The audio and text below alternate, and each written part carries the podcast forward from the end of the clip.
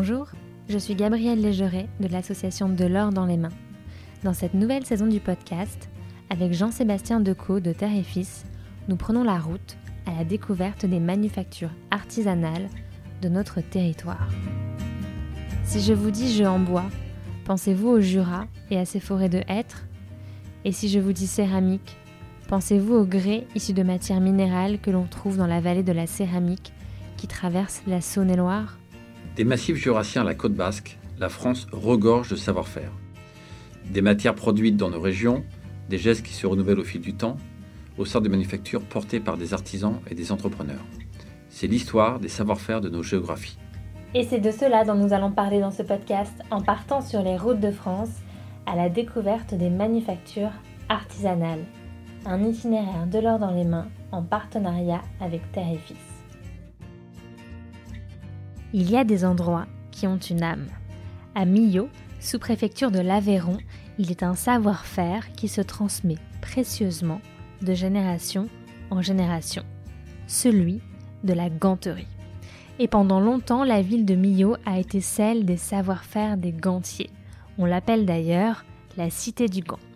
La maison Fabre est un des joyaux de cet extraordinaire savoir-faire. Leurs gants ont d'ailleurs marqué l'histoire. Ce sont des gants Fabre que Grace Kelly portait à son mariage en 1956, mais aussi Jean-Louis Trintignant dans Un homme et une femme, Louis de Funès dans La folie des grandeurs, Steve McQueen dans l'affaire Thomas Crown, ou plus récemment Emily in Paris. Arrière-petit-fils d'Étienne Fabre, le fondateur de cette ganterie, Olivier est la quatrième génération à perpétuer ce savoir-faire. Et qu'on se le dise, Olivier Despotes, parce que pour faire vivre cette maison, il faut l'adapter à son temps, un temps où l'on ne porte plus des gants comme au XIXe siècle. Avec talent et persévérance, Olivier innove, transmet, défend et fait aimer le monde de la ganterie. Un monde qui sollicite toute une filière, du berger à la couturière. Bonjour Olivier. Bonjour. Merci de nous accueillir au cœur de votre manufacture de gants. Alors racontez-moi, Comment est née l'histoire de votre ganterie familiale Je crois que c'est une histoire de cavalerie. Mon arrière-grand-père Étienne était euh, gendarme à cheval, passionné euh, par euh, l'équitation, les bottes, les gants, la selle, le cuir. Et quand il est arrivé à la retraite assez tôt, il, il, était à Millau et il a décidé de se lancer dans la ganterie. Là, on se situe en 1924. Et en 1924, il y avait déjà 70 gantiers à Millau. Donc c'est vraiment une histoire à la fois de famille, mais aussi une histoire de, ville et de tradition, euh, de savoir-faire local. Et d'ailleurs, il a commencé en ne faisant que des gants blancs jusqu'à la, jusqu'à la guerre, en fait, la Deuxième Guerre mondiale, où on a fermé. On a fermé la, ganterie euh, euh, pendant la guerre et on a rouvert en 1946. Et c'est en 1946 que, que sa belle-fille, ma grand-mère Rose, arrive et met la couleur. Et là aussi, je trouve ça assez, assez magique d'avoir Rose qui porte si bien son prénom pour pouvoir amener la couleur dans une entreprise. Le gant Fabre fait éminemment partie de notre patrimoine national. Je crois qu'on en trouve sur les mains des présidents, de la garde républicaine, des gendarmes, des pompiers. On, s'est retrouvé euh, à fournir les gants de chaque président de la République et bien entendu de leurs épouses. Et, euh, je pense que, que ça s'est déclenché euh, avec le cinéma. Avec le cinéma parce que euh, à l'époque, à Millau, il euh, n'y a qu'à regarder tous les hôtels qui, existaient, tout le monde venait, venait chercher ses gants. Alors c'était euh, des, donneurs d'ordre, des grandes entreprises, c'était des créateurs, c'était des clients, des particuliers. et puis il y avait aussi des personnalités d'État. C'était une étape importante sur l'Aveyron, le sud de la France, que de passer à Millau. Et donc on avait des, personnalités politiques qui venaient. Je pense que c'est un peu comme ça, par le plaisir d'offrir, parce que c'est offrir ce qu'on fabrique de mieux, c'est ce que l'on fait de nos mains. Et donc c'était un cadeau représentatif de nos savoir-faire. On a eu Claude Pompidou, alors là bon, j'étais pas né, mais qui était venu, je crois que c'était euh, en 72 71, c'était pendant le tournage de La Grande Vadrouille avec euh, Louis de Funès et Bourville qui étaient en Lozère. Et donc on a vu arriver à l'atelier, dans la Rolls-Royce de Madame de Funès, Claude Pompidou. Et c'est vrai que quand euh, j'ai repris avec mon frère euh, la ganterie, euh, on n'a pas dérogé à cette tradition familiale et le couple Macron est largement équipé en gants Maison Fabre. On l'oublie souvent, mais le, les savoir-faire, enfin votre savoir-faire en tout cas, ne sont jamais ancrés dans un territoire pour rien. Comment est-ce qu'on explique que Millau a été la cité du gant pendant tant d'années? Alors aujourd'hui, Millau continue à s'appeler la, cité du gant et euh, c'est une histoire euh, très étroite entre euh, les éleveurs, les transformateurs de matières naturelles et les gantiers. Et cette histoire de filière, elle date depuis l'époque des Templiers, des Hospitaliers qui, euh, sur les plateaux autour de Millau, euh, ont euh, protégé des troupeaux pour le lait, pour la viande. Et puis, assez naturellement, une activité s'est développée. Et Millau a le passage du Tarn et de la Dourbie. Et sur ces deux, deux rivières, ça a amené beaucoup d'eau. Et de cette eau, on a pu, tout le long du Tarn, hein, même dans le, le département voisin, voir l'activité du cuir se développer et notamment les mégisseries, euh, les tanneries qui transforment euh, la matière. Mais aussi quoi une mégisserie? La mégisserie, c'est l'entreprise qui va faire de ce cuir de l'animal fin, de l'animal petit, du, de l'ovin, brebis, euh, chèvre, tout ce qui est petit, petit animal, et va la transformer, à transformer ce cuir en peau. Et au XVIIe siècle, on voit apparaître à Millau les premiers gantiers. Donc c'est une histoire, en fait, c'est un héritage séculaire. Et aujourd'hui, on a oublié que la racine, quelque part, du gant, euh, c'est grâce aux bergers, c'est grâce à ces éleveurs, aux agriculteurs. Donc il y a, y, a, y a, un fil qui est transparent puisque beaucoup ne le voient plus. Mais aujourd'hui, avec une candidature à l'UNESCO, on travaille avec le territoire, avec les praticiens, avec les populations pour faire reconnaître cette, euh, cette filière. J'allais y venir, vous avez initié un formidable travail pour faire reconnaître euh, au patrimoine de l'UNESCO la filière de la ganterie. Ça sollicite de nombreux départements. En fait, c'est toute une filière qui, qui est sollicité J'ai glissé, on va dire, à l'oreille de nos élus et de différentes personnalités, des acteurs du territoire, de patrimoine vivant, euh, l'idée qu'on avait vraiment euh, besoin de sauvegarder nos savoir-faire. Vous les sentez fragilisés? Ah oui, il y a une urgence. C'est même plus de la fragilité. Il y a euh, des ganteries, à Millau, mais on a, des ganteries également à Saint-Junien et à Grenoble. Il y en a partout en Europe. il y a des ganteries qui aujourd'hui, si on ne fait rien, dans moins de 10 ans, seront fermés.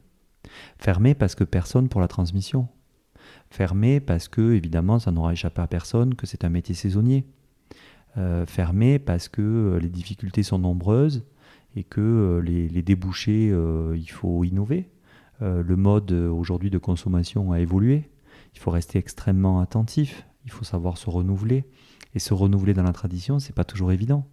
Euh, et, puis pas mal d'entreprises euh, étaient des entreprises familiales ou des entreprises de couple, des entreprises de vie. Et donc quand euh, les artisans n'ont pas des apprentis, que faisons-nous? Quelle est la suite?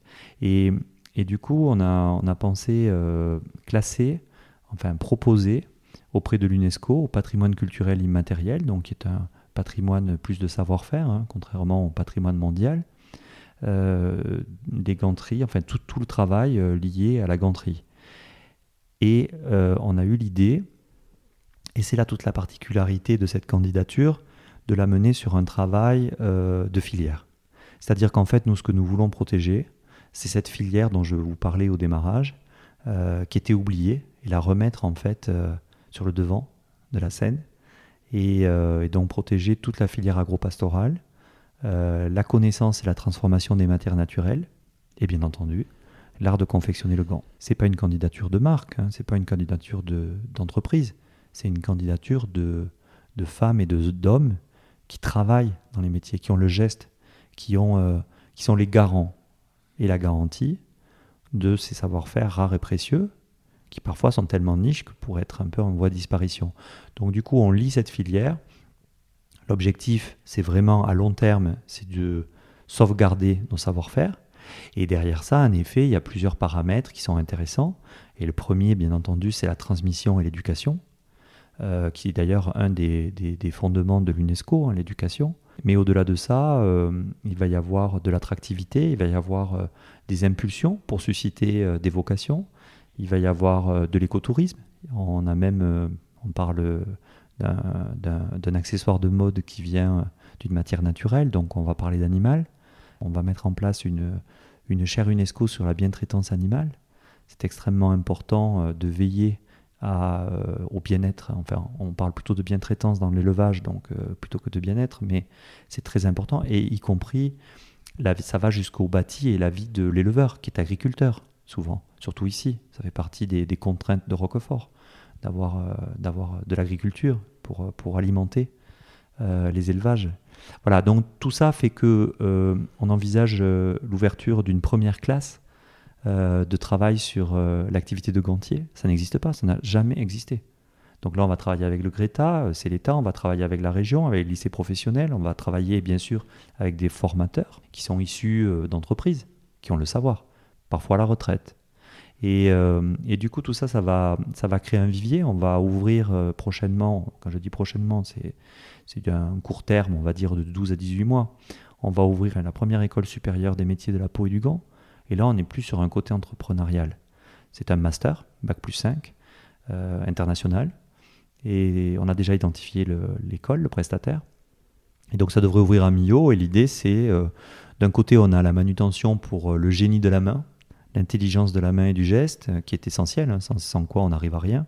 Et puis de l'autre côté, on va avoir les astuces et l'intelligence de la commercialisation faire des as du marketing euh, sur euh, la peau et le gant, sur la matière et pouvoir exporter ce que la France euh, sait fabriquer si bien. On est, on est, on est détenteur d'un savoir-faire extrêmement rare. Je pense qu'au niveau mondial, les, les, meilleurs pays en termes de gants et de cuir sont vraiment la France et l'Italie. Donc du coup, on doit préserver nos savoir-faire et puis on doit accompagner et aider les entreprises. Beaucoup d'entreprises se retrouvent démunies, seules, isolées, moi, je visite des ganteries euh, où ils savent pas comment acheter les mains chaudes. Et nous, Maison Fabre, on, vient d'acheter on est en train d'acheter des mains chaudes, donc j'ai l'adresse. C'est quoi les mains chaudes? Les mains chaudes, c'est une, une main en fer qui permet le, repassage, en quelque sorte, du gant à la fin, c'est la dernière étape. Et c'est repassé par l'intérieur. Ça évite d'amener des brillances sur la matière. Et, euh, et c'est la dernière, euh, le dernier, la dernière étape. Eh bien, les mains chaudes datent en général de 1960-70 dans toutes les ganteries. Et euh, trouver un fabricant de mains chaudes, il faut s'accrocher. Et hein. eh ben j'en ai trouvé un en Allemagne. Donc je dis le, premier point, c'est déjà de partager la connaissance sur les machines. Après, c'est d'en parler avec les élus. C'est d'être aussi un pont avec euh, des personnes qui sont capables d'aider à faire changer les choses. Avec des emprunts à taux zéro, avec euh, des subventions, je pense à la région, pour accompagner l'investissement dans les entreprises, pour innover, aider à l'attractivité de jeunes et, et, pas que de jeunes. On parle de femmes, on parle d'hommes, on parle de tout âge et de toute euh, nationalité. Je trouve intéressant aussi, euh, et dans le cadre de la candidature, on a une mesure de sauvegarde d'économie solidaire qui s'appelle La main qui répare et qui porte très bien son nom. L'idée, c'est euh, d'aider d'un côté ce qu'on appelle les plus fragilisés, les invisibles, et qui restent souvent sur le bord de la route et ou qui n'ont jamais eu l'occasion de rencontrer un de nos métiers et de les aider à, comprendre le patrimoine culturel immatériel, le patrimoine en tout cas dans lequel ils, vivent aujourd'hui, écouter le leur, parfois le leur présenter parce qu'ils ne le connaissent pas, ils peuvent être d'autres régions et d'autres pays, et puis bien sûr leur présenter un métier des entreprises pour trouver un travail qui peut aussi se faire à domicile. À l'époque, beaucoup de personnes travaillaient dans les campagnes, donc ça peut aider aussi à lutter contre la, désertification rurale. Et puis aussi les jeunes, on travaille avec la mission locale, les missions locales, donc sont les jeunes de moins de 26 ans, et donc, euh, c'est plus difficile parce que la jeunesse, euh, elle veut tout et elle ne sait pas trop ce qu'elle veut. Et c'est normal, c'est l'âge qui fait ça. Mais c'est quand même important de les sensibiliser. Elles voient. Certaines, moi je me rappelle très bien, parce qu'on a commencé La main qui répare, on a rendu le premier pilote euh, il y a trois jours. Et il y a des jeunes, il y en avait une par exemple qui adorait lire. Et là, elle va essayer de travailler à la médiathèque sur justement le service qui va travailler sur toute cette candidature. une autre qui travaillé euh, à Emmaüs, donc là on est plutôt euh, avec le secours catholique, et euh, qui avait du mal à finalement faire ce qu'elle a toujours aimé, et elle, elle nous l'a révélé là, c'est la couture. Elle est georgienne, ça fait 9 ans qu'elle est en France, 9 ans qu'elle est à Millau, elle n'a jamais cousu pour quelqu'un à part pour elle. Et avant en Georgie c'était une couturière, personne n'y avait demandé. Ou peut-être elle n'avait pas osé le dire. Eh bien elle va être embauchée. Voilà, tout ça, ça amène beaucoup de fierté. Je pense qu'aider de toute façon, ça, ça aide. Et puis, euh, c'est important pour, pour chacun, et c'est nécessaire, et malheureusement, ce n'est pas toujours le cas. Et puis, dans le cadre de la candidature, ça peut euh, accompagner les entreprises et les praticiens à, euh, autre chose et surtout à pérenniser leur savoir et continuer leur entreprise. Lorsque vous parlez de, enfin, dans le cadre de la candidature à l'UNESCO, vous parlez de relier tous ces acteurs de la filière. Qu'est-ce qui a fait qu'en fait ces acteurs se sont désolidarisés entre eux? Bon, Déjà le temps, le temps qui euh, parfois arrange les choses et d'autres fois un peu moins. Et puis aussi euh, l'activité humaine. Avant, euh, on travaillait toutes les matières, on ne jetait rien. Avant, on gardait quelque chose longtemps. Avant, les choses étaient solides. Et c'est vrai qu'assez naturellement, comme l'activité était présente sur tout le territoire, quand on avait besoin de quelque chose, on l'avait apporté de main. Voilà, aujourd'hui, les outils souvent sont cassés, les gestes se sont perdus. Euh, les entreprises et les, maisons ont fermé, les campagnes se sont euh, vidées. Et en fait, souvent, les choses se concentrent sur une seule activité. Et il ne faut pas oublier aussi que euh, l'éducation a amené, depuis plusieurs décennies, les jeunes à aller vers le service, à faire plutôt éloigner en fait l'activité de la jeunesse de la main. Et c'est un tort parce qu'aujourd'hui on manque de mains dans tous les métiers, sur tout le territoire, et on va chercher loin ce que l'on a à côté de nous. Mm. Et c'est comme ça que le lien s'est cassé. Et on a séparé de façon très arbitraire, je trouve, les métiers manuels des métiers de la tête, comme si on n'avait pas besoin de la tête pour fabriquer des gants ou faire des choses de, ces gestes. Il n'y a pas d'intelligence sans main et de main sans intelligence, hein. mm. ça c'est sûr et certain. Mais euh, L'éloignement s'est fait comme ça, tout simplement. Euh, du coup, les, agriculteurs, les éleveurs ben, sont concentrés sur leur activité avec leurs fournisseurs, qui sont souvent nationaux, internationaux. Euh, les, les, mégiciers, euh, les tanneurs. Le tanneur, c'est la, transformation de la grosse peau, genre le bovin. tout ce qui est vache, vachette, veau. Et, le mégicier, c'est plutôt vin, petite peau. Et donc, du coup, il y a aussi des critères de qualité. Et il y a aussi les métiers qui ont changé. À l'époque, à Millau, il y avait euh, beaucoup, beaucoup de gantiers. Aujourd'hui, il reste 5 ganteries. Donc évidemment, pour un mégicier, entre 1950 et 2022, eh ben, en 1950, il avait 50 entreprises potentiellement clientes. En 1922, il y en a 5, voire 3. Donc du coup, sa production, quand on travaille un cuir, on va lui donner, euh, on sait pourquoi il va être travaillé ou pour faire du sac, ou pour faire du soulier, ou pour faire de la maroquinerie, vêtements, ou pour faire du gant. Et le gant, c'est le plus complexe, parce qu'il faut qu'il soit fin, élastique, souple, faut pas qu'il soit bloqué, il faut qu'il puisse bouger. Et comme il y a très peu de gantiers, ben, ils font très peu de peau ganterie. Voilà comment on se retrouve aujourd'hui, Maison Fabre et d'autres gantiers, à ne pas travailler avec les mégisseries qui sont à Millau, alors qu'on les a juste au bout de la rue. Parce que tout simplement, les mégisseries de Millau, travaillent avec des supports, c'est-à-dire des, animaux, qui, ont des, qualités de cuir qui ne correspondent plus à celles nécessaires pour fabriquer du gant. Aujourd'hui, ici, on est dans la première région agro-pastorale d'Europe, en brebis qui s'appelle la Laconne, c'est le nom de la brebis. Elle sert à faire du lait, pour Roquefort notamment, mais pas que. Et puis euh, en Espagne, il y en a une autre qui s'appelle l'Anthrophinos, elle sert à faire de la viande. La peau que nous utilisons ne vient que de la consommation de la viande. C'est très important ce point-là. Jamais on va tuer une bête pour la peau. C'est on, tue la bête pour la viande, pour la manger. Donc moins on mange de viande, moins on a de peau. Et on transforme la peau pour éviter de la jeter. Sinon, c'est un déchet. Et, et la laine aujourd'hui, par exemple, qui n'est plus travaillée, parce que la consommation de la laine s'est écroulée, la laine est stockée dans des hangars, c'est un déchet ne savent pas quoi en faire. Donc on est en train, quand je dis on, ce sont les praticiens, les acteurs du territoire, euh, de travailler à l'ouverture d'une filature en Occitanie, en Aveyron. C'est la première filature qui ouvre depuis je ne sais combien de temps en France, je pense même en Europe. En général, elles ont toutes fermé. Il reste un seul endroit en France, en Haute-Loire, pour laver la laine, pour tout le pays. Donc la laine, une fois que la filature sera ouverte, on espère le plus tôt possible, va être lavée en Haute-Loire pour revenir dans un premier temps traité pour de l'isolation, dans un deuxième temps traité pour fabriquer du tissu tissé.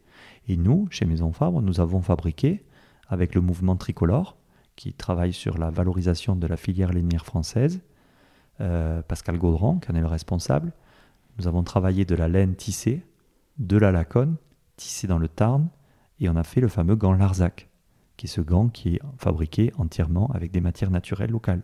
Moi, ça fait 24 ans que je travaille chez Maison Fabre. C'était la première fois qu'on faisait un gant totalement local en Laconne. C'est-à-dire, je parle de matière naturelle locale, fabrication locale. Mais c'est pas le dernier, j'ai bien ah, Non, ce sera pas le dernier. D'ailleurs, on a fait aussi une collaboration en Laconne avec la marque Fusalp et on va la proposer. C'est des, des, pots qui sont transformés chez Pêche d'eau, qui est une tannerie à Millau, euh, qui, qui fait un peu de mégisserie. Et cette peau Laconne, on voudrait la diffuser le plus possible. Elle est un peu plus ronde, elle n'a pas la même spécificité, mais elle est magnifique. Et sinon, nous, euh, Maison Fabre et les autres gantiers, on travaille entre de la peau espagnole et de la peau italienne. La peau espagnole vient d'Espagne et la peau italienne, elle, en général, elle vient d'Éthiopie et elle est transformée en Italie. Alors pourquoi l'Éthiopie? Parce qu'en Éthiopie, il y a une race de, brebis, d'agneaux, qui s'appelle le, le métis, pardon. Et le métis amène une peau très très souple, très élastique, très résistante, qui se rapproche un peu du chevreau qu'on avait à l'époque, qui n'existe plus. Voilà. Donc du coup, euh, tout ça semble bien loin de nous, mais euh, sans vouloir euh, enrayer un système, hein, parce que pourquoi pas? Le métis sera toujours du métis, la lacone sera toujours de la lacone. Si on peut quand même essayer de travailler tout en circuit court, c'est quand même bien mieux pour tout le monde. Et donc vous avez quand même des cuirs qui viennent de pas très loin d'ici On a des cuirs qui viennent d'Aveyron. Le, le, modèle de gant que vous avez dans les mains, c'est un modèle qu'on a fait pour Fusalp et qui est entièrement fabriqué en lacone d'Aveyron. Et en plus, il a, il a un traitement euh, pour résister euh, à l'humidité et à la neige. C'est euh, passionnant et c'est partagé par, par tous les artisans. Qui travaillent une, une matière vivante. Ah, Ça, c'est quelque chose d'extraordinaire. Une, une, matière qui évolue, qui se patine, qui, est, qui est un peu le, le, le premier point important, c'est le contact, c'est se toucher. Il y a aussi le parfum. C'est vrai qu'on a une odeur quand on arrive dans l'atelier. Ça nous embaume. Ah, c'est magnifique. Et donc, une fois que les cuirs sont arrivés euh, dans votre manufacture, quelles vont être les différentes étapes de fabrication d'une paire de gants? Il y a à peu près sept étapes. D'abord, c'est euh, l'identification de la peau, euh, faire la sélection, le toucher, regarder la qualité, l'état, les points faibles du cuir. C'est animal, hein, donc toutes les peaux sont différentes. Euh, après, il va y avoir euh, la mise à l'humide, il va y avoir le talc qu'il va falloir euh, tirer sur la peau hein, pour lui vraiment lui donner sa meilleure élasticité. Et préparer avec des emporte-pièces en carton, préparer la forme du gant et les couper au ciseau. Chez nous, il y a très peu de ganteries dans le monde qui font comme ça. Chez nous, 100% des gants sont coupés au ciseau à la main. Mais donc ça veut dire qu'aujourd'hui, dans votre ganterie, on fabrique des gants comme il y a 100 ans Exactement. Sauf qu'il y a des mains chauffantes. Et qu'il y a l'électricité. Le coupeur va couper au ciseau des rectangles pour les, gants. Il va les mettre en paire. Il va couper euh, des morceaux pour les pouces. Il va les mettre en paire. Et il va couper des rectangles très très fins pour les entre-doigts, qui sont les fourchettes. Il y aura des bandelettes, c'est tout ce qui va servir à fermer le gant. Il sait quel est le modèle. Après, la deuxième étape, ça va être la fente. On a une grosse machine ancienne qui a plus de 100 ans et on a des calibres en fer tranchant, on pose ces rectangles dessus, et comme une presse, ça vient couper à la forme du gant. Ça, c'est l'époque industrielle des années 20. Euh, c'est, à l'époque, ça pouvait se faire il y a très longtemps avec des ciseaux. Donc là, c'est quand même plus régulier. Après, euh, on va donner le travail selon euh, le modèle. Donc s'il y a des broderies, bah, là on brode. Sinon, ça part à la couture. Alors là, on va assembler les pouces. On va les, on va les monter on va le coudre sur le gant, on va coudre les doigts entre eux. En fait, il faut l'identifier comme un puzzle, et là on est en train de faire le puzzle. On monte. Et puis, une fois que c'est fait, on va mettre la doublure. En général, c'est doublure de soie, 100%, ou de cachemire, qui à l'époque était fabriquée dans notre ganterie. Hein. On avait des rouleaux et on coupait et on cousait même les soies. Bon, maintenant on les achète. On n'est plus que six, que six artisans dans la ganterie. Donc, euh, c'est vraiment artisanal. Et puis après, on va monter le bord, on va coudre, on va faire la finition, poser l'étiquette, euh, voilà les derniers détails. Et puis on arrive enfin à la main chaude. Et la, et la main chaude, euh, cette dernière opération, c'est très beau. Hein. Ce sont des mains en fer, il y a toutes les tailles. La main droite, la main gauche. Elle était fabriquée à Grenoble, parce que Grenoble, Saint-Julien et Millau sont les trois villes de Gand. Et, une fois qu'elles sont chauffées, on va glisser le gant dessus, ça va le repasser par l'intérieur. Ça évite euh, des brillances. Ça permet aussi de regarder si, comme un contrôle qualité, il y avait un dernier point sauté qui nous est échappé. Et puis on en fait l'appairage avec du fil et une aiguille. Et on va mettre l'étiquette carton. Et ça part à l'emballage avec du papier de soie pour partir euh, chez nos clients, tous nos clients qui les attendent sagement, impatiemment. Et voilà, voilà les étapes de la ganterie. Euh, et, c'est vrai que c'est un métier méticuleux. En général, euh, une couturière, euh, c'est à peu près faire tous les postes, mais se spécialise. En revanche, c'est vrai que dans les façons de coudre, il y a, le piqué anglais, qui est une spécialité de Millot. C'est, on est surélevé, il y a un pied de biche à la machine. Et donc, on va se servir de ce pied de biche comme un levier et on va articuler le montage du gant autour du pied de biche. Et on a un morceau de peau dessus, un morceau de peau dessous, et on coud. C'est l'avantage que ça a, c'est que c'est extrêmement solide. Et puis il n'y a pas de couture dans le gant. Du coup, c'est très confortable. Après, il y a une autre façon de coudre, c'est le surjet. Et donc là, ce sont deux roues et on va coudre le gant à l'envers. Et ça fait un petit rouloté avec le tissu. Alors là, l'avantage, c'est que c'est très très fin. Et euh, le risque, peut-être, en effet, que ce soit un poil moins solide et puis qu'il puisse, ça puisse se gêner, ce petit roulotage à l'intérieur du doigt. Donc nous, on est spécialisé en piqué anglais. Je vous voir regarder les gants du coup. Ils sont tous en piqué anglais, presque tous. On a peut-être deux modèles. Celui qui est sur l'affiche, le Mondrian, lui, il est en surgé. Et plus récemment, vous avez eu une commande publique, celle de la garde républicaine. Ça faisait longtemps que vous n'aviez pas eu de commande publique, non? Ah oui, on avait arrêté les commandes publiques, je pense, euh, en 98-99. C'était la première commande que nous, nous retrouvions qui s'est fait en plusieurs tranches. Et on vient de la terminer. Combien de gants? 4080 paires. J'imagine que le cahier des charges est extrêmement rigoureux et précis. Oui, déjà la première étape, ce sont des gants blancs lavables. Et c'est du cuir? C'est du cuir, bien sûr, de l'agneau. Et donc, du coup, on est sur les gants de la garde républicaine, ce sont les gardiens du temple. Ce sont des gendarmes, et ce sont eux qui euh, gardent les palais. Ce sont eux qui encadrent euh, le président de la République dans les grands événements. Ce sont eux qui portent les sabres. Et donc, du coup, c'est quand même prestigieux. Il faut des gants quand même qui puissent dans lesquels on très est très à l'aise. Très, fin, très fin. On fait même les gants de la fanfare nationale. Donc c'est pour vous dire, il joue sur les instruments avec les gants. Et mon arrière-grand-père était gendarme à cheval, avec les gants blancs. Bon, c'est quand même. Euh, la boucle est bouclée. La boucle est bouclée. La boucle, elle se boucle souvent. Hein. Je peux vous dire mhm. qu'on est champion de boucle parce que ma grand-mère, qui adorait le cinéma, qui a eu la chance de rencontrer plusieurs fois Alfred Hitchcock, de faire des films avec Grace Kelly, s'est retrouvée quand même au mariage de Grace Kelly alors qu'elle avait fait la main au collet. Cette scène incroyable où Grace Kelly roule dans sa voiture sur la corniche à Monaco, les gants qu'elle porte, c'est Maison Femme. le message nous qu'on veut faire passer, c'est pour nous la priorité, c'est bien sûr c'est la passion d'un métier, c'est euh, une transmission, un héritage dont la première famille sont les artisans, et, et on fait tout pour la qualité. D'ailleurs, euh, je me suis même fait euh, gronder il n'y a pas très longtemps par une couturière qui chez nous a 55 ans de maison elle, autant vous dire qu'elle ne veut pas partir à la retraite, parce que la retraite, elle l'a déjà dépensée depuis un moment. Mais elle me dit, j'ai rien d'autre à faire, je suis tellement bien ici, tant que vous voudrez de moi, je serai là. Et elle me dit, arrête de dire à la radio, à la télé ou dans les journaux que les gants, ils sont garantis à vie. Hein. parce que moi, j'en vois arriver, ils sont dans un tel état. S'il faut les réparer, euh, moi, ça me dit rien. Donc, on fait tout. On est, en fait, si vous voulez, on est l'opposé de l'obsolescence programmée. Olivier, en 2000, vous quittez vos études de journalisme pour reprendre l'entreprise familiale avec votre frère, je crois. Dans quel état est la manufacture à ce moment-là? Quand moi je suis arrivé, moi je voulais pas du tout faire ça. En plus, ma mère était enseignante. Et je pense qu'elle avait tellement eu droit euh, au registre gants toute sa vie qu'elle m'a dit surtout tu n'y vas pas. Hein. Parce qu'en plus elle vivait avec mes beaux-parents, avec ses, beaux-parents, avec mes grands-parents. On vivait dans la même maison. Et donc du coup le gant c'était matin, midi et soir. Et on a, on a déposé le bilan, l'entreprise a déposé le bilan en 94 parce qu'on avait perdu un gros marché de l'armée. On fabriquait, à l'époque on avait 100 personnes, on fabriquait 270 000 paires de gants par an.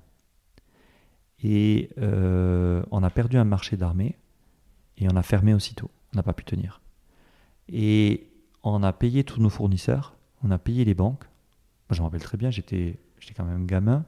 Et j'ai dû racheter à mon père un appartement pour donner l'argent à la banque qui appartenait à mon père, pour pouvoir repartir.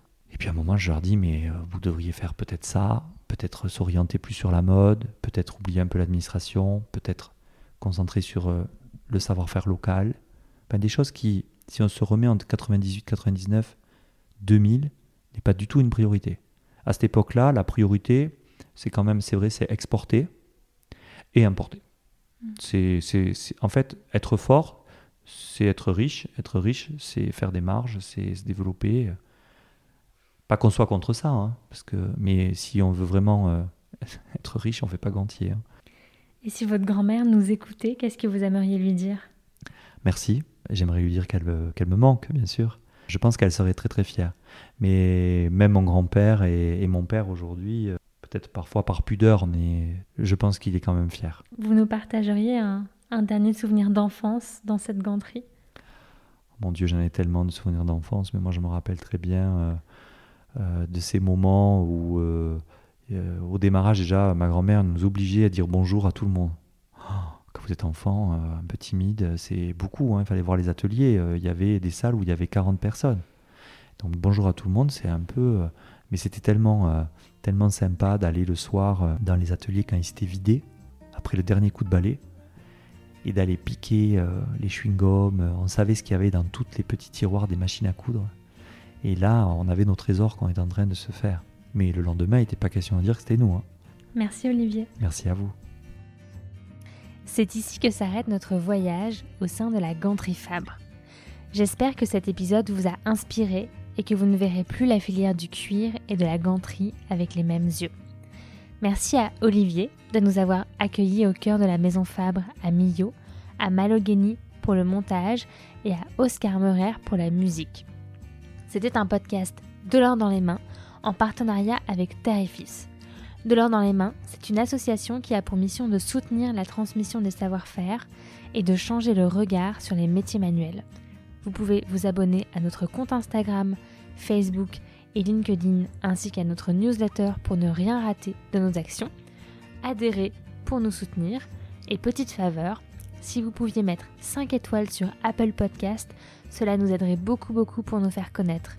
Et nous, on reprend la route direction le Pays Basque pour vous parler très bientôt du savoir-faire de l'espadrille. À très vite